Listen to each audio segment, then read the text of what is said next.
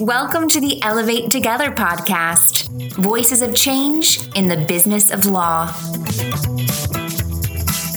Hello, this is Nicole Giantonio, the head of global marketing at Elevate. The podcast episode you're about to hear is part of our next Normal Leadership Series, featuring Elevate's chairman and CEO Liam Brown talking with Varun Mehta, the CEO of managed legal service provider Factor. During this episode, Liam and Varun discuss becoming a first time CEO in 2020, how brands evolve over time, access to capital to support legal transformation, and building billion dollar legal businesses. Hi, Varun, and welcome. Thank you for making the time to speak with me on this podcast. Interestingly, even though we run businesses that would be said to compete, we don't know each other well. So we did have a chance to get to know each other a little bit before this call. Could you talk about who you are and how you got the job that you got today? Sure. It's a pleasure to do this with you, Liam. I uh, started off as a biomedical engineer. And so, you know, logical transition to legal services, of course. I was a biomedical engineer working at a big medical device company out of college. You know, working in a division of a division of another division was just not as exciting to me. And maybe this was probably a level of arrogance on my end, but it was like, if something happened to me tomorrow, nothing would be impacted the company. So I should go somewhere where I can create that impact. I was like 22, so probably a little bit of arrogance. But I ended up joining the founding team of a business called Clutch Group. Not really conscious of legal per se. I knew the chairman and CEO that were starting it. Quickly learned as much as I could about the law. Would read the things you would write back in the day, Liam, back when you were at your previous firm. The first year, I probably just read five to 600 different things a week. I ended up becoming the CRO and head of global expansion at Clutch. We grew that, quadrupled it very quickly, and then ended up exiting that to another business in the market. I took a couple years off. I never consciously made a decision to join legal. I poked around, got married, and lost some weight and explored the world a bit. And then I kind of realized that the problems that existed in the world, while there's tons that we can go solve, so many of them that I kept running into seemed incremental versus what we could accomplish in legal. Plus, with the background and this idea that I love of compounded interest, I realized that the problems here were exponential. And so, pretty much, I got pulled back in working with a number of investors in the space. I just like to meet with people. You never know where it goes. And one of the folks I met, DeConti, who was running the managed service business here, formerly at Axiom, and he gave me a call in one October afternoon saying, We spun the business out. We're looking for a new CEO. Would you be interested? It became an awesome journey working with another innovator in this market, Mark Harris, who built Axiom, getting a chance to come work closely with him, who's our chairman. The great board that we have, go to guys like Bob Kagle, who's the founder of Benchmark Capital, Jim Madden, who invests in the space at Carrick Capital, we just added Carol Lindstrom, who's the vice chair at Deloitte. It's been a great journey. I joined in January and just learning, having fun, meeting new people, and trying to see what we can shake up. It just occurred to me, Varun, that when you tell that story, if my kids were listening, I think what they would hear was that if you meet a lot of people and you're nice to people, you'll end up as a CEO. Strange things happen in strange ways, and not to get philosophical, Liam, but it just, you just got to put good energy out there and try to help people out and work together. And it doesn't matter whether we're competitors or partners or clients, we should still be figuring out how to work together. So, this is your first CEO role. You are in a cohort of new CEOs who stepped into the role in 2020.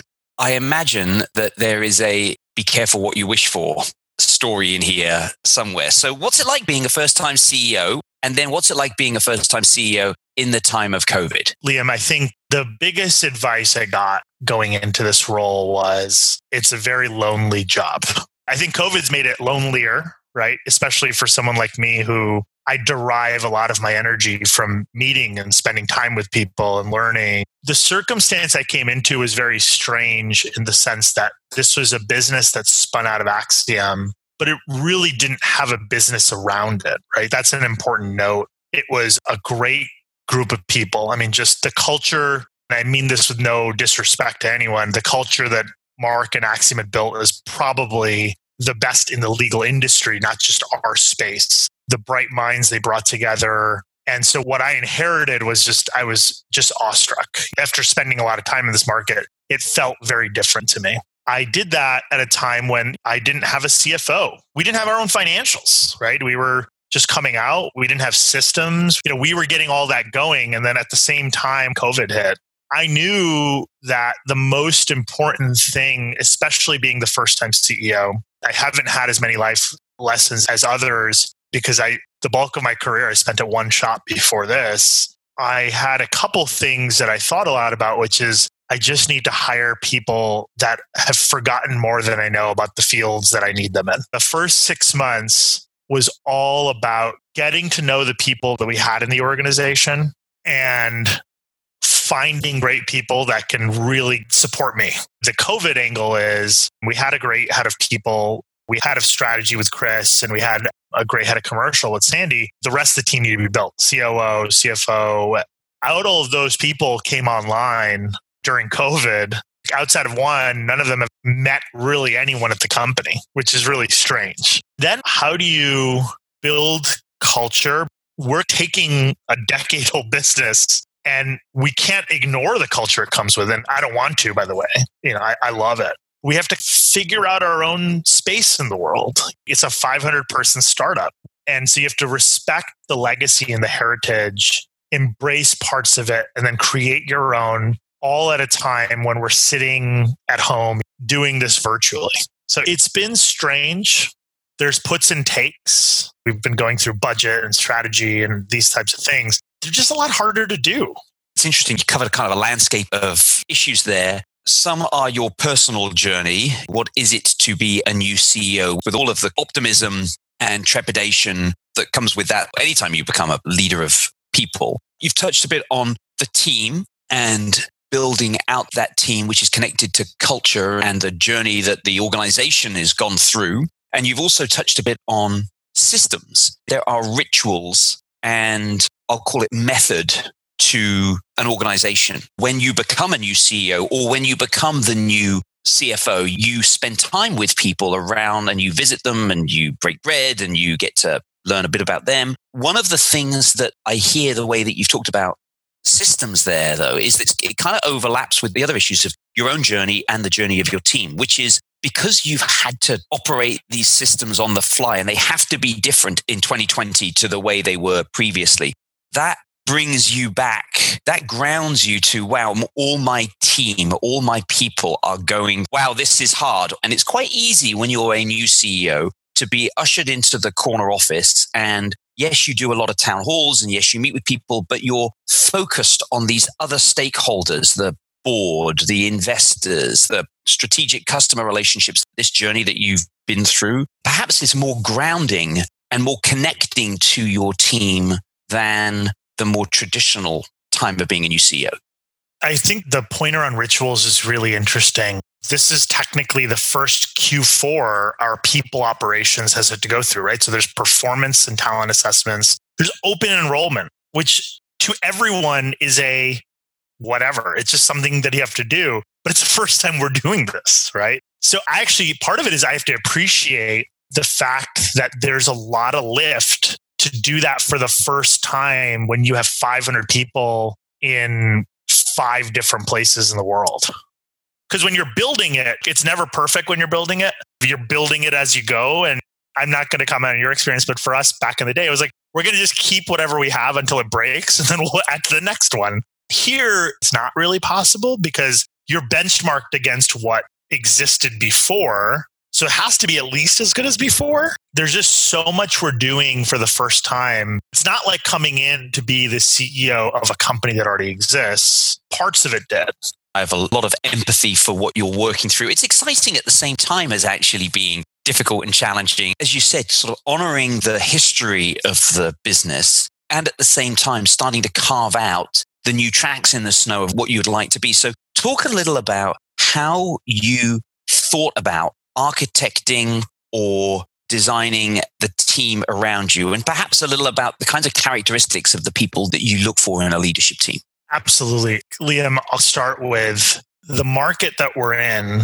We're competitors, but even if all of our competitors came together, we're barely the size of an AmLaw 50 firm. If we take that with a grain of salt, that means that there's things happening, but not as much as maybe some of our friends in the journalist market are saying are true. What we needed to do was we needed to balance out leaders that knew our space that have a very strong opinion about where the future is going, coupled with people that come from businesses that have already successfully changed and transformed other parts of the business unit. So they know what good looks like.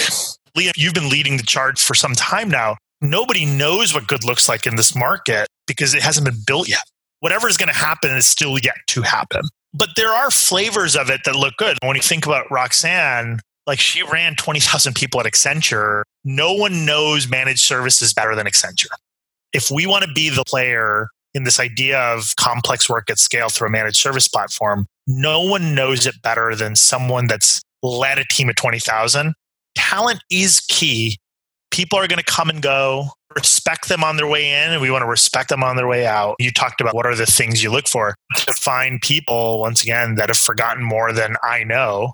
And couple that with they love doing that job. John was CFO of the largest business unit within Mercer, which is the leader in HR outsourcing. HR has figured this out. Information systems and technology have figured this out. So we should learn from what those folks have done and bring some of those capabilities in and couple that with someone like Ed Stone. Ed is this hybrid. He's a software engineer turned lawyer at a law firm who then moved to India for Pangea, you know, another great business. And then TR and he's doing product stuff there. Most recently was at EY Law. He's got views. We need people that have differing views. That's how I thought about it it's not as conscious. It sounds way more planned out than it actually was. The team that you put together as an outsider looking in is fantastic. The dynamics, the interpersonal dynamics, those will all play out as you scale and you have to make choices. With that, you've got some things that I am interested in exploring. So you've got a new management team. You've got this Axiom legacy and you've got this new factor brand that you're building. How do you and the rest of your team think about the brand development, just in the time that you've been there, seems to me to be an extremely good job of doing that brand transition and building a brand where Factor stands for something and it stands for something as an evolution from its heritage at Axiom. I remember when I was at Clutch, I would look to Axiom. I would go to Axiom because it was so different, at least in my eyes. And I think a lot of what Mark told me is it just has to reflect the people. It has to be personified and it has to be authentically the people that are there. When it comes to things like values or brand, it's more this aspiration. Aspiration should be a part of it for sure, but often it's only aspiration and it's not grounded in whoever you are today.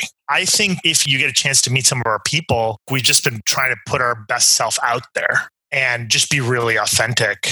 And I think that's what you guys have done with Elevate. When we talk about law companies, you guys invented that. And that comes from Liam, a lot of you putting yourself into this. People want to imitate the Deloittes of the world or the Accentures of the world. We're far from that journey. So let's just be authentically ourselves now. When we get to that size, then we can use their words too.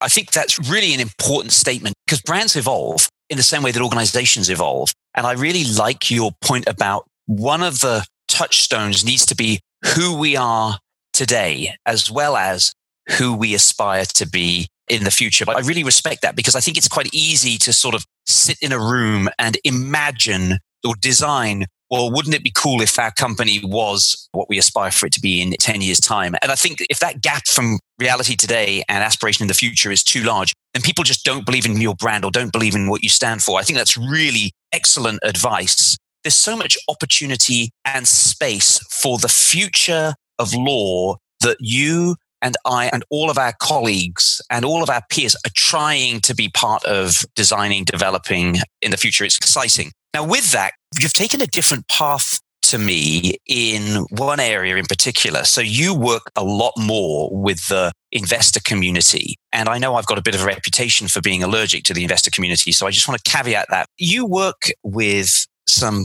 very experienced investors in this sector. How do you think about the role of institutional capital in the broader legal evolution that we're going through? I thought at one point thinking about starting a fund, a legal tech fund, where I wanted to help these businesses based on bringing together resources. Resources are humans, ideas, execution technology is a tool. There's more institutional capital coming into this space. There are people that want to continue to fund us, major institutional investors. Theoretically, there's no reason we can't build billion dollar businesses in this market. And billion dollar businesses, they don't exist today, but they should. We're actually, all of us are sitting in a category that a group of investors ignore. But to me, our stakeholders, and I know you say this all the time, which is our stakeholders should always be our clients and our people. And if we do that equation right, the investors will be fine. That's always my mantra. That's always the way I think about it. Look, I think that your point about building billion dollar businesses that meet a threshold for the financial markets is bang on. I make no secret about our aspiration there, you know, having come close to touching that path in a previous business. That's one of the reasons why I want to make sure that we have the capital structure to make sure that you can build to that point and it requires customer adoption you know, market awareness the ability to attract talent and patience. You talked about resources earlier and i think time is an important resource to manage as is energy. I noticed that you mentored and worked with raj goyal. I also noticed that you had worked with someone else in sort of my past Mike Bryant. I noticed that you'd spent time with Wayne Matter. So I thought to myself, oh, this is interesting. So you're a business leader who has been mentored and has mentored others. How does mentoring fit into your view of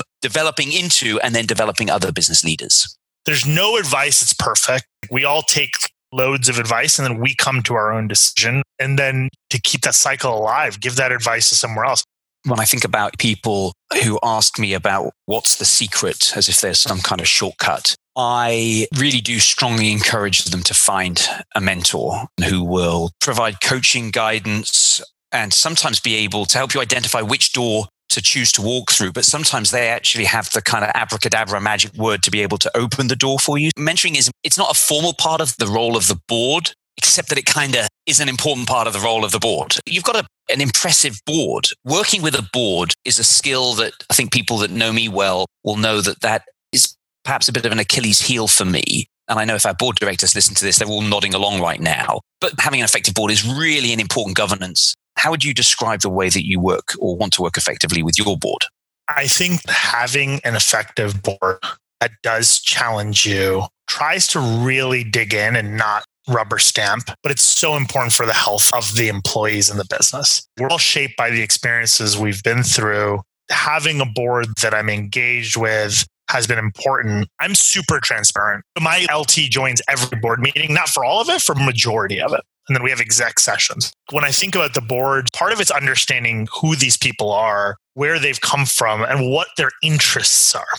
I think a lot of it is thinking about how the collective would work and how you leverage that. I think the biggest lesson for me is one third readout, two thirds discussion. And that's not easy for me. We're getting there. Yeah, I think there's some different languages that you bring to different situations or stakeholders, aren't there? As a CEO or a business leader, you have the language that you use and the listening that you have for spending time with customers and customer problems and trying to understand what are the real issues and drivers and motivations that sometimes are hard to see because it's under the surface? Then you have a different listening and a different language for working with your colleagues, the aspirations, motivations, blood, sweat, and tears, the emotional commitment, the intellectual engagement. When you talk to the people in your organization about what they're working on or trying to achieve. And then there's a different conversation with your colleagues. And while you're a leader of a leadership team, there's a lot of your peers in that. So there's a whole kind of different language and listening there. And, and the boardroom is another place too. One of the things that I try to encourage not only Elevate's board, but uh, the boards that I've sat on in the past or other CEOs is to, is to really try to focus on high quality questions and really do the work before the meeting on what does this information mean? What are the insights that it surfaces for me or the questions that it causes me to ask? That discussion in the boardroom of high quality questions is actually what leads to insights and decisions and ultimately to action. What I'd like to do Varun, is do this again at some point in the future. But I appreciate you for this podcast. Well, thank you for joining, and I look forward to the next installment tune in to the next episode of the Elevate Together podcast. Available on Apple Podcasts, SoundCloud, Stitcher, Spotify, and ElevateServices.com.